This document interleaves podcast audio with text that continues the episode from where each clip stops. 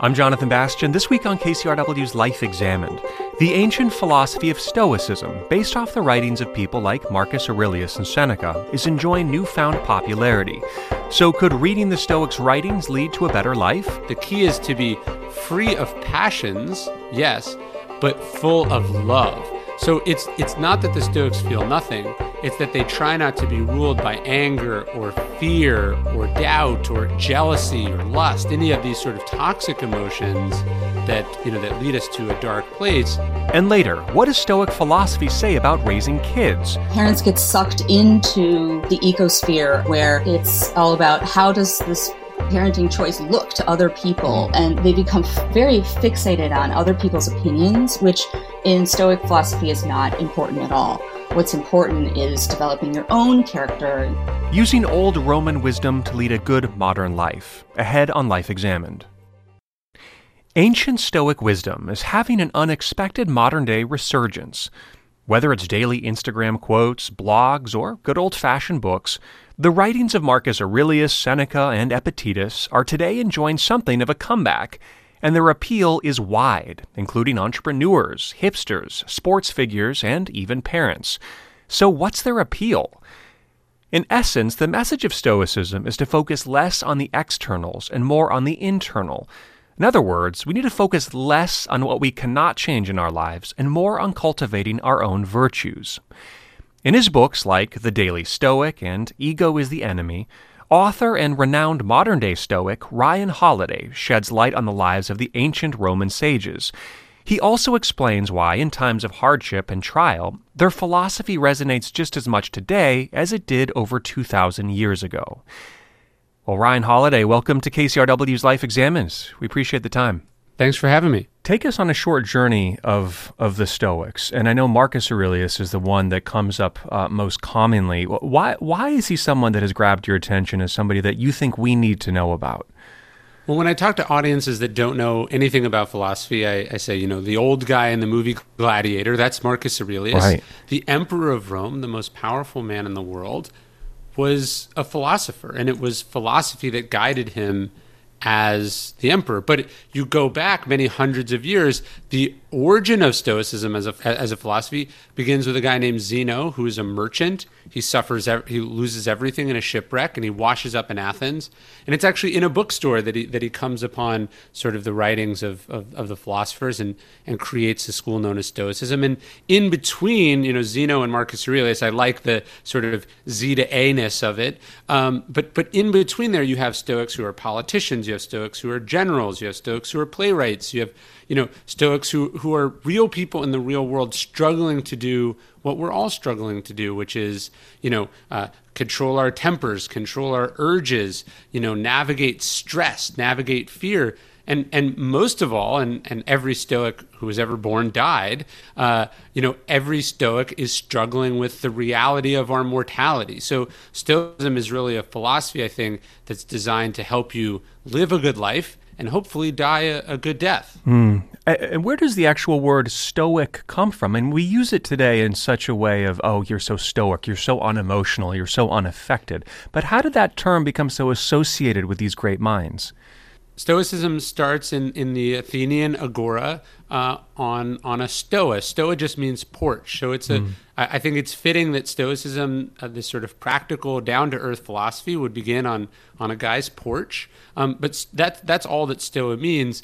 It's it's funny, you know, Stoicism, what we call lowercase Stoicism. The word Stoic in English means has no emotions, and that's about as far from the the truth of the philosophy as you know Epicureanism and hedonism uh, have to do with each other. It's just a weird quirk of how the language has developed. But Stoicism as a philosophy has really nothing to do with this idea of like stuff your emotions down, be affected by nothing, feel nothing, be a robot. That's that's not what the Stoics talk about. In fact, one of the most beautiful passion, uh, beautiful passages in Marcus Aurelius, he says he learns from one of his philosophical mentors that the key is to be free of passions, yes, but full of love. So it's it's not that the Stoics feel nothing; it's that they try not to be ruled by anger or fear or or doubt or you know any of the jealousy or lust, any of these sort of toxic emotions that uh, you know that lead us to a dark place. They, they want to feel love and acceptance and gratitude and and and positive emotions that that you know are primarily you know in one's control. Hmm. Well, let, us jump into Marcus Aurelius a bit more here. Who was he, and and how does he kind of set the stage for some of these really important ideas? It's one of the most incredible stories in history, you know, sort of without precedent. You know, when you hear, okay, he's the emperor, so you go, oh, so his father was emperor.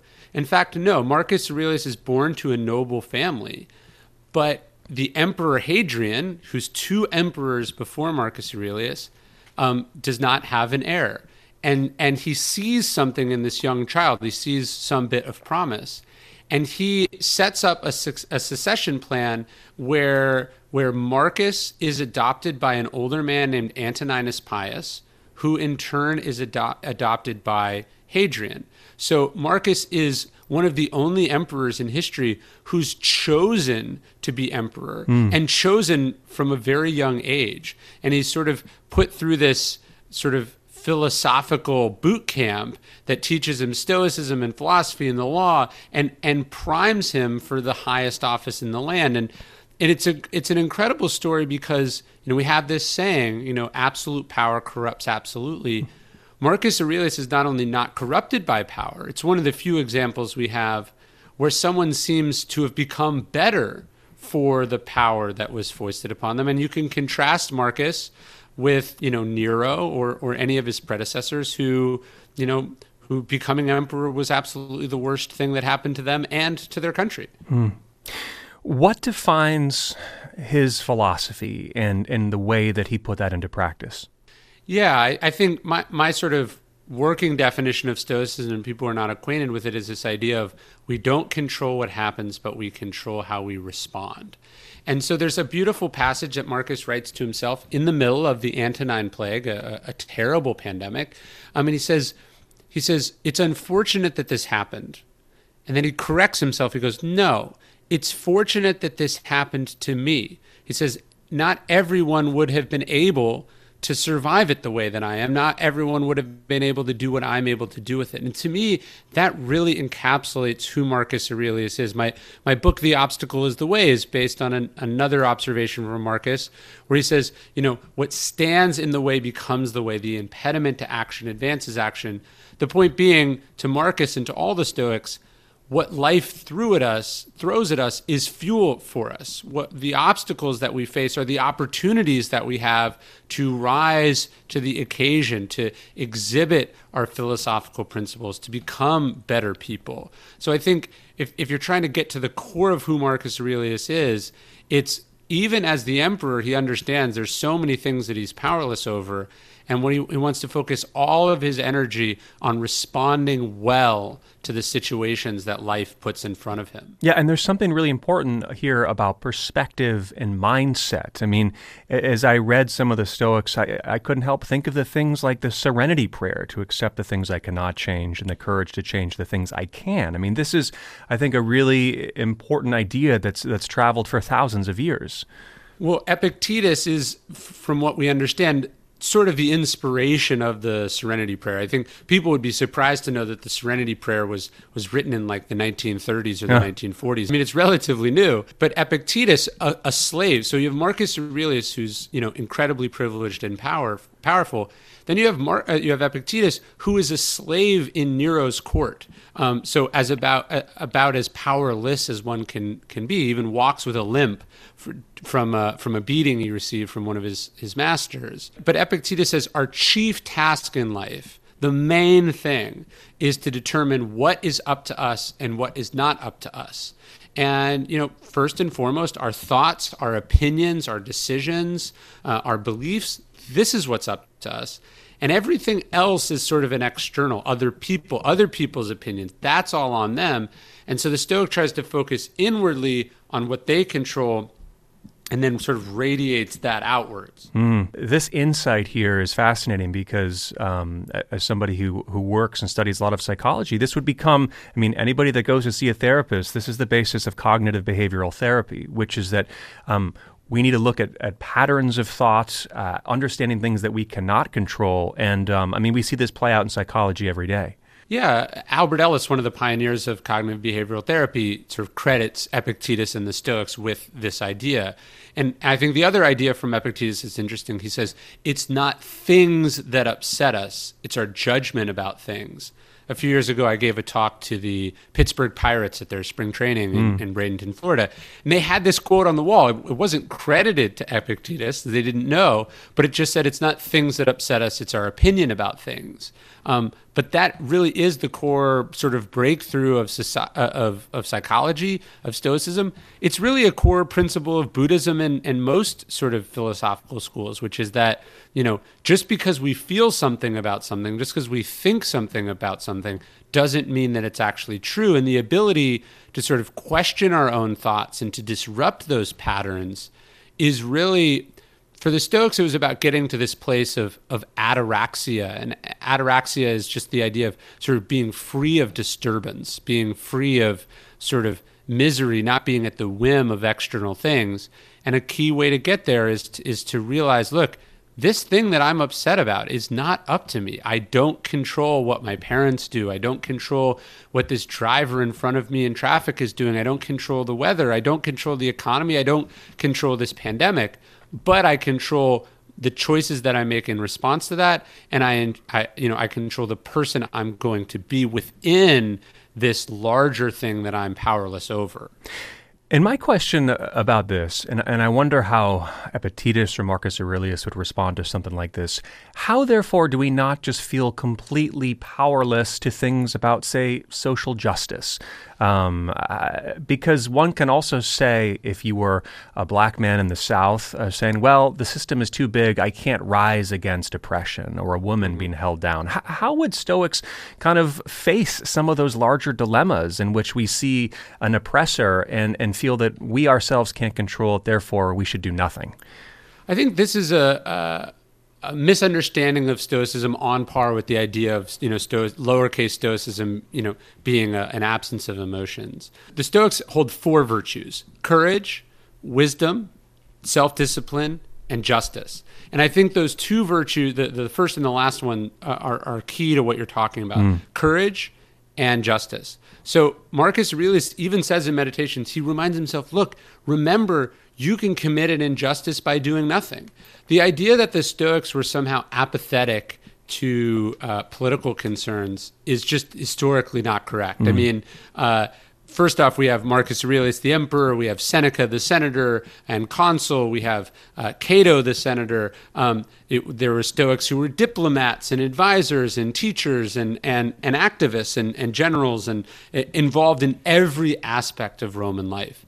But more importantly, um, the, the primary sort of philosophical school that influences the founders of the American Revolution, it's it's Stoicism. Jefferson dies with a copy of, of Seneca on his nightstand. Hmm. Uh, George Washington is introduced to the Stoics at 16 years old. Uh, Thomas Went- Wentworth Higginson, a translator of Epictetus, is the first leader of a black regiment in the United States Civil War. Um, the Stoics have always been involved politically, civically. Um, might might you know you uh, you look back and you, are sort of appalled at the norms and the, the the institutions that the Romans tolerated, from you know their version of slavery to the persecution of various religious groups. Of course, they're they're products of their time, but the idea that the Stoics simply accept uh, the world around them and make no change is missing the point. Some things are up to us, and some things are not up to us. But we do have the ability to be involved politically, to lead, to, to come together and do things as a group. So I think it's a, it it can certainly appear on paper uh, as a, as a rationalization for going, oh, I don't care. People are starving in Africa, or what do I care? I, you know, I don't live in that state, or you know, my job hasn't been affected by the by the pandemic, or you know, whatever sort of excuse one wants to make for for uh, indifference. Um, but I think that the long track record of the Stoics, not just being involved, but actually separating themselves from Seneca writes, you know, the Epicurean says, I will not be involved in politics unless I have to. Um, he says, the Stoic says, I will be involved in politics unless something prevents me from doing so. Mm. So I think core to the Stoic idea is contributing to the, the state, the world, the universe.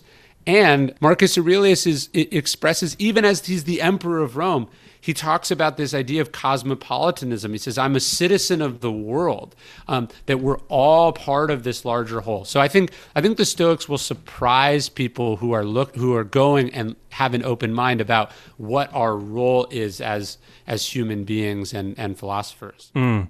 Yeah. And, and, I know one thing about the Stoics is that the highest good for them is this no, is this notion of virtue, which is something mm-hmm. we also see in a lot of Greek philosophy as well, and Aristotle, things like that. And so, um, can, can you tell us more about for them what virtue really means? Marcus says in Meditations, he says, you know, the fruit of this life is good character and acts for the common good. We were talking about the sort of the four Stoic virtues. I think it's tricky for people. They hear virtue and then they think sort of religious virtue, so they have this sort of Christian connotation. Right. Um, the cardinal virtues, that word cardinal comes from uh, cardos, the Latin word for hinge, the idea that sort of everything hinges on virtue. Um, but but virtue isn't one thing; it's those four things. Virtue to the Stoics was courage, self-discipline, justice, and wisdom, and those things interplay with each other. But I think where the interplay is sort of what are our obligations to ourselves, to our fellow human beings, to the world that we happen to live in, um, and and how can we respond to everything that we face as as an opportunity for virtue. So 2020 has been a hell of a year mm-hmm. for all of us, but the Stoics would say within that adversity there is the chance to exhibit virtue. Maybe not the one we thought in January 2020 that the year might call for us. Just like I'm sure there were there were many of us who went into 2021 thinking, okay, this is going to be a year of rebuilding. This is going to be a year of of, uh, right, right. of, of you know getting back on track. And then you know here in America we're faced with a, a, a violent insurrection and a failed coup. And and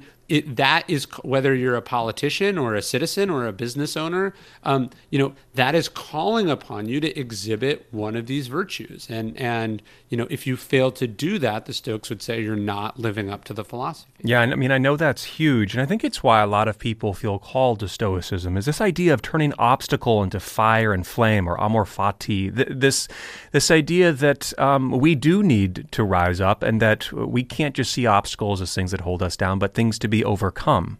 Yeah, you know, there's that Chinese expression, may you live in interesting times. It probably says something about the state of the world that, mm. that Stoicism is is resurgent, uh, just as it was in, you know, the Civil War, the American Revolution, or the decline and fall of Rome.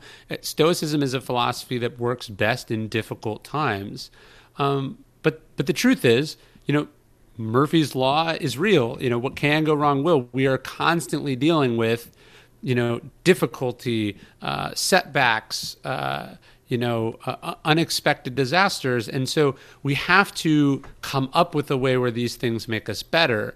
Uh, and and the idea of amor fati, which comes to us from Nietzsche, uh, is is I think a really core Stoic concept. Marcus says, you know, what is thrown on top of the fire is fuel for the fire.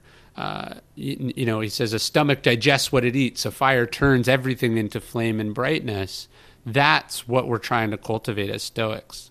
Can you talk a little bit about about Seneca, another really important uh, person in this conversation? And and I, I love he wrote something about uh, keeping your expectations pretty timid or low, which I think is kind of fascinating. Can can you kind of introduce us to him and some ideas? Of of all the Stoic figures that that might sort of fit seamlessly into the modern world, Seneca is it. You know, Seneca is wealthy. Seneca is brilliant. Seneca is funny. Seneca wants to live the good life. He's also the student of of philosophy, but he, and and on top of that, he's incredibly ambitious, and so he finds himself at, at late in life as the advisor to the to the young emperor, uh, this this kid named Nero, and you know Nero begins to show himself as unstable. You know Seneca ends up walking the same tightrope that many members of the Trump administration have struggled with. You know, mm. am I am I complicit? Or am I preventing things from getting worse? Am I doing this out of self interest or am I doing this out of selflessness? You know, uh, and, and so Seneca is a fascinating figure in that he he writes eloquently and beautifully, and then struggles as a real human being to navigate you know, uh, the situations that he finds himself in. I think Seneca's most beautiful writings come to us on the subject of mortality. Mm. There's a recent translation by James Romm, Seneca's writings, just called How to Die. Because more than anything, Seneca thought about time and mortality and the fragility of life and also lived those ideas. He really wrote a lot about uh, meditating on the fact that, that we may die. Is that correct? Mm-hmm. Yeah, you know, famously is is forced to commit suicide uh, by Nero, and it's very clear that he had practiced for this moment, that he knew that it was coming. I think the the the, the thing that I think about most from Seneca when it comes to mortality, it sort of shifted how I try to go through life. He says, you know, it's wrong to think of death as something that exists in the future that we're moving towards. He says all time that passes belongs to death, um, and mm. that hmm. we're dying every day. And so don't think like, hey, you've got X number of years to live. He says, think that you've died however many years you've already been alive. And so, you know, Seneca prompts us to to not take this moment for granted. He has an essay called On the Shortness of Life.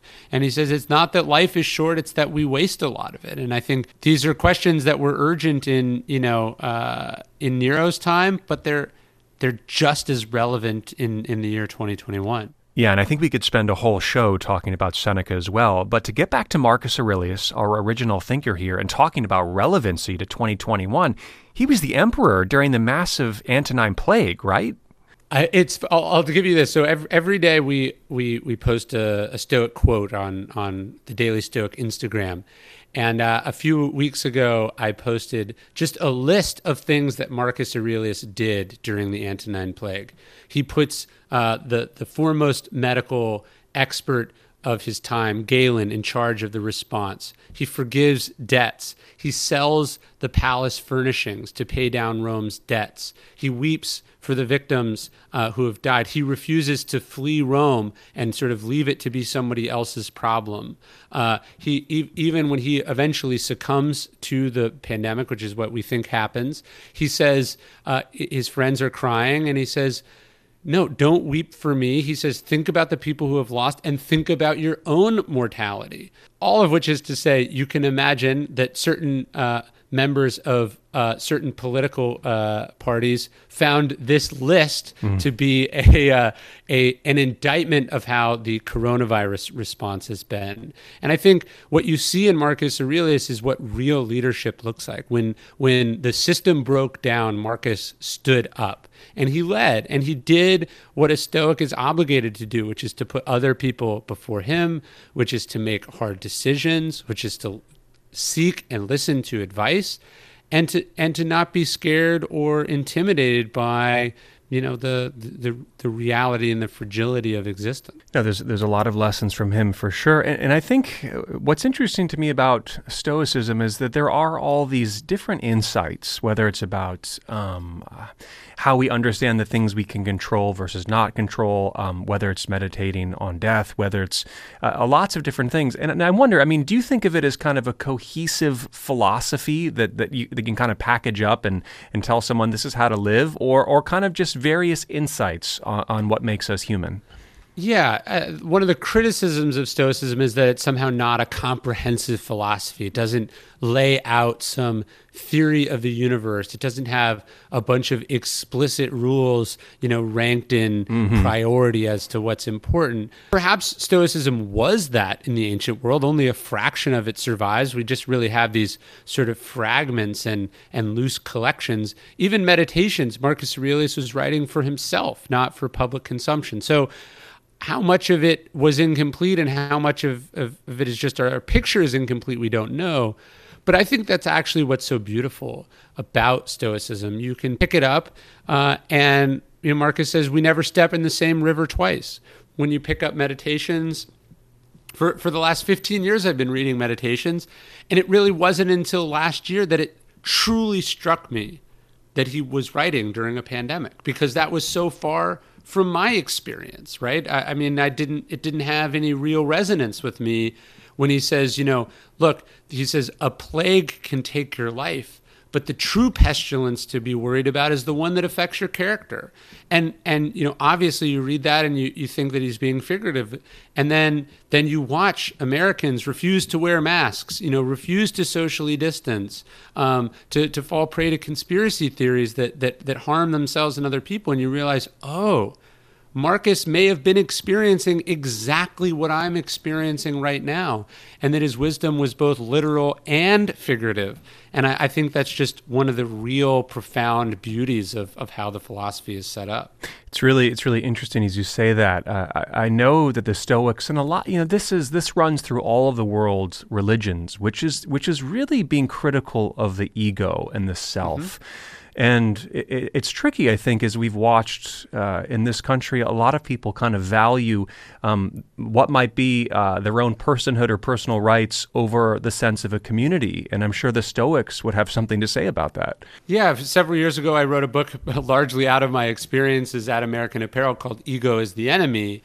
And the idea of putting yourself first is, I think, anathema to the Stoic mentality. Marcus says, you know, what's good for the hive is good for the bee.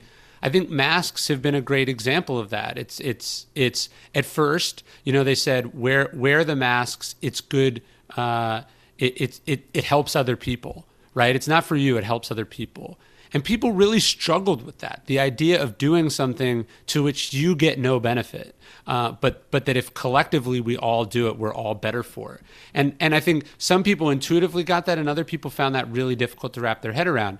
I think it's been interesting, and I think uh, uh, sort of illustrates a Stoic idea that as time went on, the data has now come around and said, actually, hey, it, it not only protects you, but if you do get it, it, it, you get a, a less bad version of the virus. So so there actually is a reward for helping other people. The idea of what's good for the hive is good for the bee. Um, and and and you know for the stoics you do the right thing because it's the right thing because it's factual because it helps other people that it may benefit you indirectly as extra but i just think you watched really you watched people whose ego was sort of central to who they were struggle not just with doing the right thing but even struggle with the appearances. I, I'm, I, I go back to that moment i think the second debate where trump is mocking now president-elect biden for wearing a mask and looking silly and moments later you know literally moments later uh, Trump comes down with, with COVID 19 and it nearly kills him. So, the, the idea for the Stoics of, of not caring what people think and focusing on what's right and what's true uh, is, is advice that has stood up quite well in 2021. Mm.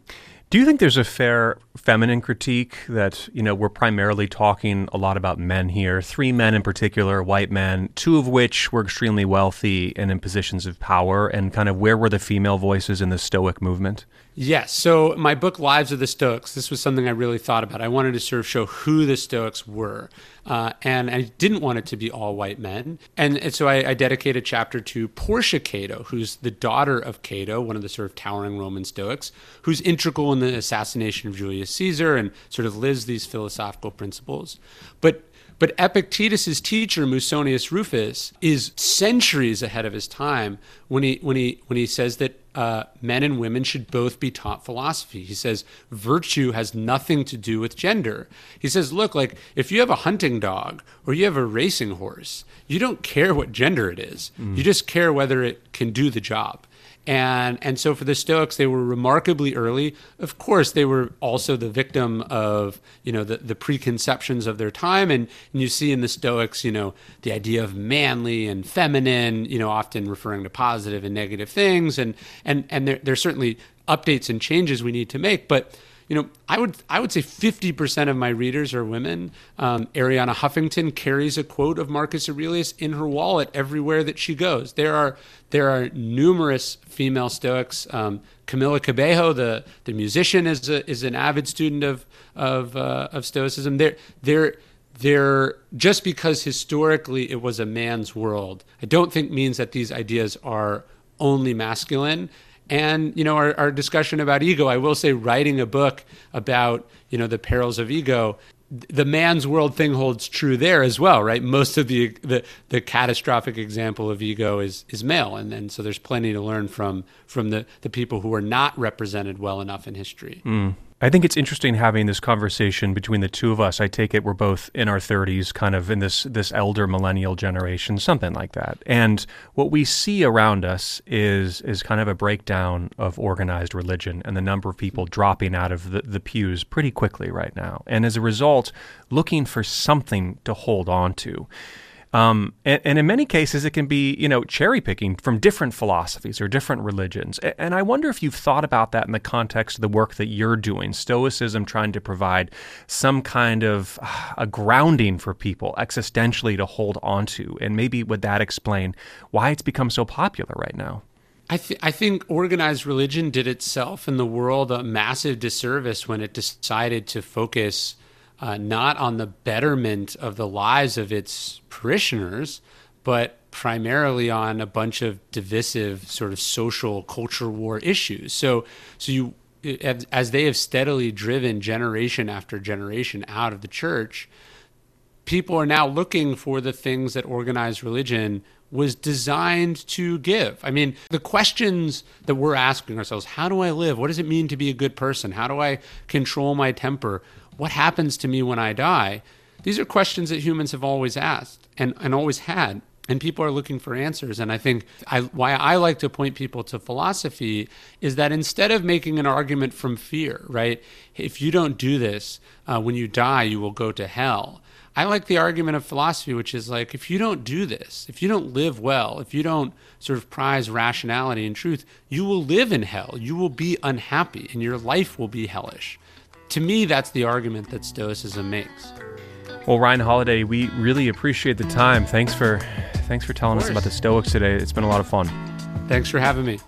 Once again, that was Ryan Holiday. He's a media columnist and author of a number of books on Stoicism, including The Daily Stoic and most recently, Lives of the Stoics. Still to come, are you stressing about raising your kids, especially during COVID? Our next guest says embracing a Stoic philosophy might well be an antidote for the helicopter parent. Join us after a short break. This is Life Examined. Introducing the KCRW donation car, designed to be recycled. This first of its kind vehicle will save you time, space, and hassle by disappearing Enjoy the luxury and comfort of turning your underused car into a donation worth hundreds, even thousands of dollars. The KCRW donation car, already in your garage, driveway, or on cinder blocks outside your house. Act now at kcrw.com/cars. I'm Jonathan Bastian, back with Life Examined on KCRW. We just heard from Ryan Holiday, an expert on Stoic philosophy and author of several books, including most recently Lives of the Stoics, about how the Stoics played a part in American history, influencing both George Washington and Thomas Jefferson and providing wisdom in difficult times. Today, parents are embracing the same philosophy to help navigate some of the tough challenges of raising a child, especially during the pandemic. So, how can this philosophy help children develop character and individuality? Can parents find a balance between protecting their children and letting them go? Meredith Alexander Kunz is the author of The Stoic Mom, a blog that focuses on how Stoic philosophy and mindful approaches can change a parent's life.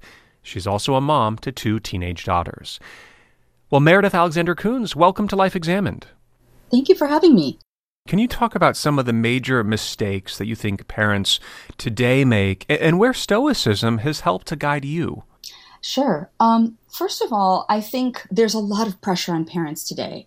Um, first of all, I would say parenting is an exercise in losing control hmm. because mm. even when I first became pregnant, I didn't really have control over what my body was doing. And then when my kids were born, there were these you know unpredictable beings. And like many parents i thought well surely i can manage this. I've managed everything else in my life okay so far. Uh, but you know you, you start to think okay set a bedtime set a nap time. Here are feeding times or, or some kind of schedule or some kind of way of, of helping your kid be well adjusted even as an infant and quickly realize wow um, this is difficult. And i think some parents stick to trying to have that maybe more regimented or you know, how can I kind of control this situation? How can I manage the situation? Whereas I started to feel so stressed by that and made me uh, really stop and think wait a second this isn't maybe the right approach so i feel um, that the concepts of stoicism where we realize that some things are in our power some things are not um, but then we work within what's in our power and in our control to really make a difference. But realizing that there's some things that we can't completely manage or control is really important for parents. And I think a lot of parents still feel that, you know, they they are kind of in control of their kids or should be and that they should be able to manage their their children under their direct control which is really not only inaccurate but actually can be kind of harmful to your relationship with your child. So, so that's one thing. Another thing is that um, parents get sucked into kind of the ecosphere of, for example, social media, where it's it's all about how does this parenting choice look to other people, mm. or how do people think that my child is performing or is successful, and they become f- very fixated on other people's opinions, which in Stoic philosophy is not important at all. What's important is developing your own character, your own sense of um, uh, making the right judgments, and uh, your ability to choose well, your internal motivations, your moral sense, um, using your ruling center and your reason. So I think those are a couple of the things that are, are really big pitfalls today. And we're also living in an era where there's a rise in what is called intensive parenting. Mm. And some people have called this helicopter parenting, where uh, people feel that they have to kind of manage every step of the way for their child. Uh, and this is uh, not really good in the long run um, for a lot of reasons, which I could go into a little bit more detail. Yeah, I mean, I, I, you're hitting on something huge here, and I almost just want to pause there and say that it, it does feel right now as if parents need to make all the decisions, um, almost script the child's life, present every opportunity they possibly can, and, and it's almost it seems like it's up to the parents uh, as to whether or not the child becomes successful or not. And I mean, that is a tremendous, almost ludicrous amount of pressure that we put on ourselves as parents. I agree. I agree. I think it's it's harming us as parents because we feel this pressure and the relationship is somewhat could be warped by that and it's hard on kids because it takes away their agency right. and uh, some people interpret stoicism as a way to maximize a person's agency give you the power to choose the things that you can choose and uh, try to develop that sense of uh, what's true and what's not. And I think if we if we try to take that away from our children and don't allow them those choices, then they will never develop the faculty of choice. Mm. They will never develop the ability to see, okay, here's what's really uh, here's what's right in this situation. So that's that's not good for our kids either. So I believe in trying to develop our children as in you know to, to help them become independent adults. And my my kids are teens right now, and they're quite independent. I'll tell you. Um, sometimes I wonder maybe you know maybe they should ask me a little bit more. But I feel that right. um, it's really good in the long run because I want them to become autonomous, and I think everyone should have the right to determine their choices. It also has been shown in research that what is actually motivating for people in general and for kids is the ability to choose. Um, that's literally the strongest predictor for motivation in kids and teens. How do you kind of put some of this philosophy into practice, using some of the great quotes of the Stoics, using mm-hmm. some of, of, of the ideas they brought you? I mean, is, is it kind of just re- constantly reminding yourself the principles? Is it going back to readings? I'm just wondering how this philosophy works in action. Sure. Um, well, the first thing I would say is in Stoic philosophy, it, it's a really good antidote to perfectionism because your main goal is to make progress. So that's why you, you don't have to say, well, I'm going to I'm going to become a Stoic today and I'm going to be this perfect Stoic. In Stoicism, there's the concept of the Stoic sage, which is the person who most you know perfectly lives by the stoic life philosophy but there's really no person who who is a stoic sage maybe socrates was maybe mm. zeno you know but in everyday life we're just all trying to make progress and I, so I think that that is the first thing to keep in mind that it's it's it's not about having to be perfect in the way you practice this. I think it's in every situation you kind of think about well what what can I actually um, do here that that helps me make a good choice. I mean, I think of sometimes my role models. One of my role models is actually Ruth Bader Ginsburg, because I've written about her as a Stoic role model because I feel that she was very uh, good at being able to figure out what was in her own power and be able to create change based on that. She was extremely limited as a woman who wanted to pursue law in the area she was working in. But she found inroads here and there to kind of start by creating small changes and then be in a position to really argue her own case before the Supreme Court for issues of uh, you know in- increasing women's rights and increasing equality of rights in our country. So she and she showed these virtues. Another thing that stoicism um, relies on are there are four key virtues that you try to aim for. And um, these are wisdom which is really kind of knowing what's accurate and what's true and what's not. Uh, justice which is you know being fair and kind of working with other humans be, uh, courage, being brave in any specific situation to maybe make a tough call, but the one that's wise or just, and self-control, uh, exercising, you know, that sort of self-discipline to say, okay, I know how to set limits on myself. I know how to focus myself. And I think someone like Ruth Bader Ginsburg is really actually an excellent example of a person who is able to do that. And we have to be able to withstand criticism because, for example, if you pull back from intensive parenting and helicopter parenting, there will be people who criticize you that you're mm-hmm. maybe not doing enough or not focusing enough on your kids' success in a certain way and making them do these things. Uh, I think of sometimes some of the quotes from Marcus Aurelius about this. Uh, for example, uh, he, I like this quote Will it make any difference to me if someone else criticizes me for actions which were just and right? Mm. It will make no difference at all. Um, that's one thing. And another thing that I like uh, to do in my practice is to actually read some of the ancient texts and the modern texts and, and, focus my mind on what are they really trying to say interpreting them and writing about them in my blog in the stoic mom blog is a form of practice for me mm-hmm. um, and another quote i love from marcus is the things you think about determine the quality of your mind your soul takes on the color of your thoughts mm. So, and then he goes on to say, you know, anywhere you can lead your life, you can lead a good one.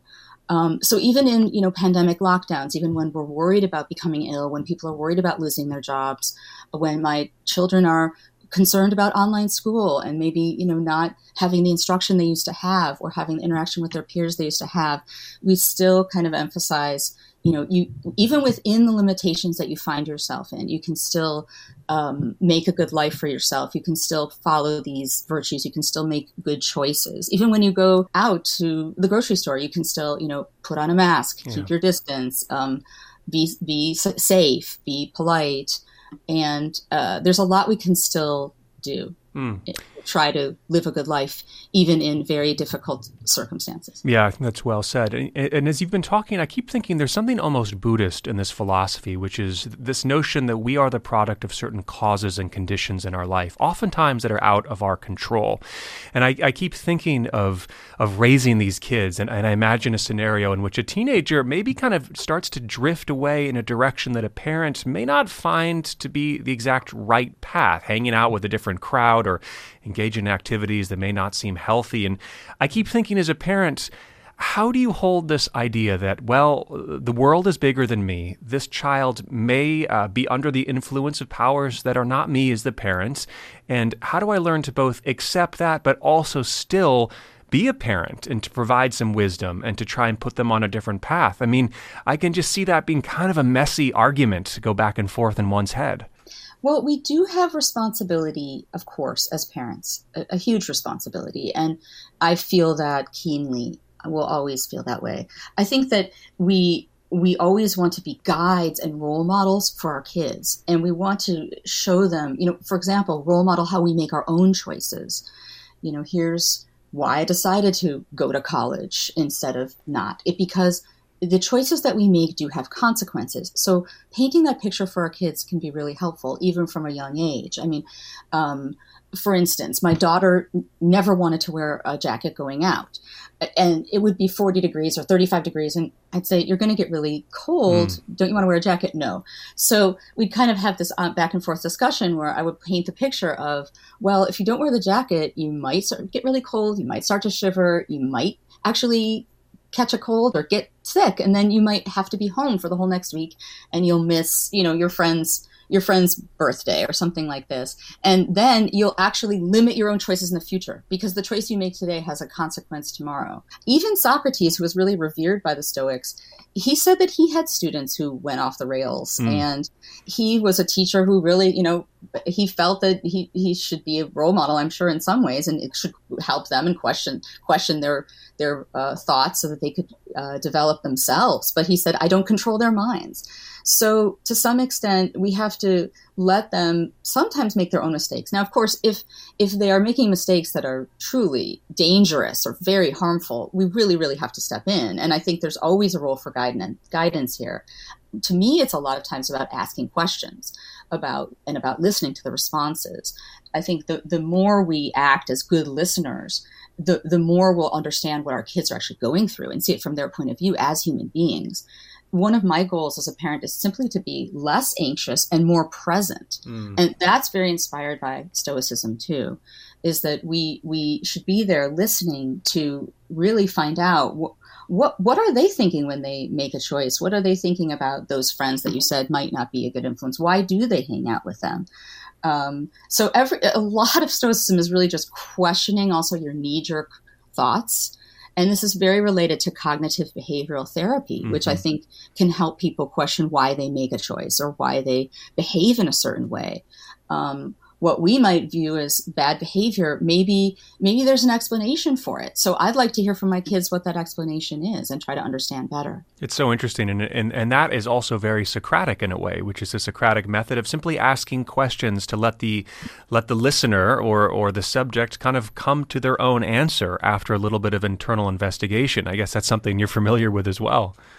Exactly, I agree. And one of the little catchy phrases I came up with was um, stop, drop, and question your impressions. Mm. Uh, in Stoicism, impressions are, it's kind of the the sense data you're getting from the world and how you think of it. And I think I consider it to be like knee jerk reactions to what's happening around you. And I mean, I, you know, have experienced this many times myself. I mean, even at my daughter's campus, I see another mom. I wave to her, hi there she doesn't wave back. I think, wow, that person must really dislike me, or she's decided not to be my friend anymore. All right. kinds of thoughts pop into my head.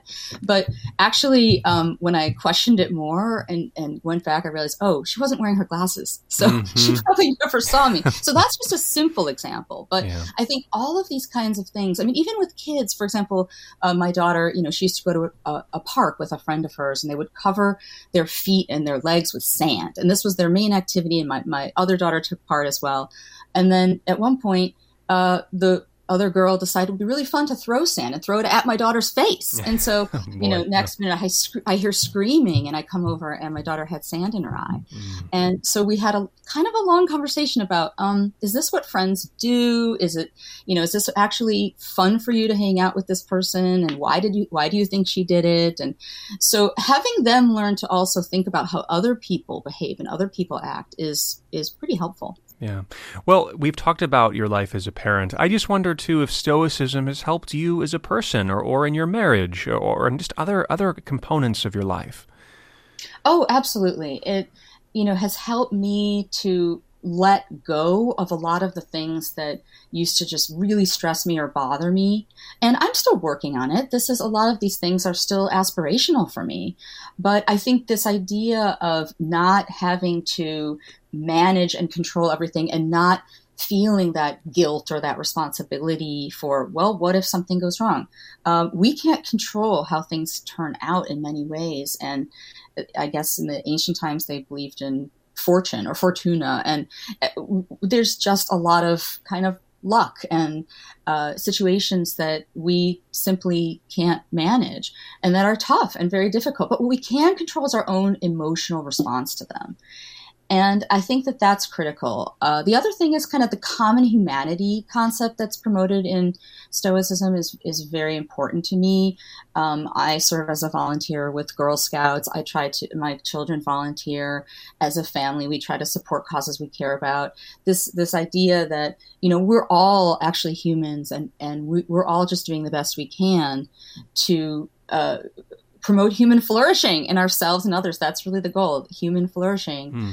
By not trying to obsess about all these externals. Stoicism would tell you that externals are things that we that are outside our control, but that most people spend most of their life focusing on. For example, wealth, uh, physical beauty, uh, reputation, fame, status, power. For the Stoics, the ancient Stoics, these things are not should not be our goals. Instead our goals should be developing our character and our ability to choose well make sound judgments grow and be pro-social to actually help other human beings because that's what humans were designed to do naturally. So uh, I, I think that it's helped me a huge amount to become a more balanced human. And it helps for confidence too because i think you kind of start to realize that um, well i may have made a mistake, but I can still look at the truth. I can re-examine my impressions and move forward. It's very, it's a very um, live in the present moment philosophy. And one thing I'll just add also is this whole issue that we have with modern distraction from screens and from technology. The the ancients really worried about that too. Um, and I one of the quotes I really like from Marcus Aurelius, um, and I'm going to paraphrase it a little bit, but but he he was worried about his being distracted by things like new books. You know, we're worried about Facebook. He was worried about new books, and he really wanted to focus and clear his mind on things that truly mattered about his judgments and choices instead of maybe some new fad or trendy idea. So, so he he wrote a lot a lot about this, and one thing he said was. Concentrate every minute on doing what's in front of you with precise and genuine seriousness, tenderly, willingly, with justice and unfreeing yourself from other distractions. Yes, you can if you do everything as if it were the last thing you're doing in your life. And stop being aimless. Stop letting your emotions override what your mind tells you. Stop being hypocritical, self centered, and irritable. So, to me, that kind of sums it up really, really well. Um, it's uh, uh, a, a, challenge to us all. Mm. Love that last line and, and really enjoyed this conversation. Um, Meredith Alexander Kunz, thank you so much for your time and joining us on Life Examined. We appreciate it. Thank you. I appreciate the opportunity to talk with you. Once again, that was Meredith Alexander Kunz. She's the author of The Stoic Mom. It's a blog that focuses on how Stoic philosophy and mindful approaches can change a parent's life. Well, that's all for today. The producer of Life Examined is Andrea Brody. You can listen to this and other episodes on your favorite podcasting app. And while you're there, leave us a review. Tell us what you think. To learn more about our guests and this topic, check out our webpage. That's kcrw.com slash lifeexamined. I'm Jonathan Bastian. Thanks again for joining us. We'll see you next week.